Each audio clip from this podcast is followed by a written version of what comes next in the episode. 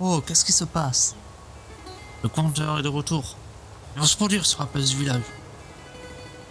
Au commencement, il y avait un universitaire et ses amis. Ils étaient...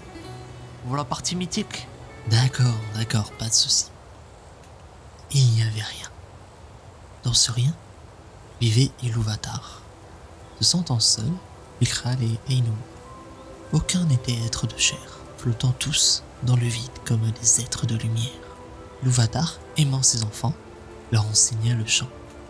Les guidant ainsi, il créa Ea, monde physique, le monde qui est. Mais le chant créateur ne s'arrêta pas ainsi. Les Ainu continuèrent et créèrent Arda, la terre.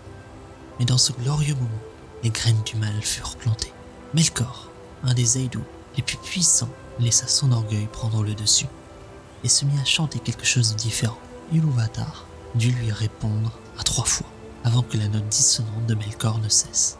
Et enfin, la musique céleste se termina. Le monde fut créé. Iluvatar offra un choix à ses enfants. Descendre sur Arda et préparer le monde pour les races à venir, celle qu'il aura fait entrevoir à travers la chanson, les elfes et nous, les humains. Ceux qui descendirent furent nommés les Valar, dirigés par Manwë, le plus loyal des Ainu, mais aussi Melkor, qui se voit comme un créateur de vie, comme un second Iluvatar. Et alors que le bon Manwë préparait le monde, Melkor, lui, détruisait et créait toutes les choses viles que nous connaissons, les trolls, les loups-garous et bien d'autres.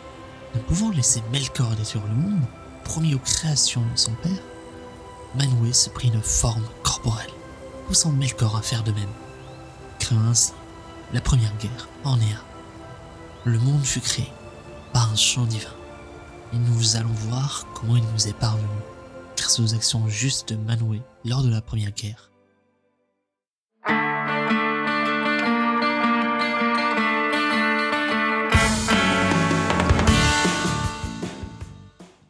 Salut tout le monde, j'espère que cet épisode vous aura plu. Si vous voulez me contacter, je suis toujours disponible sur les réseaux sociaux, mon site internet et mon mail, alors n'hésitez pas. Et à la prochaine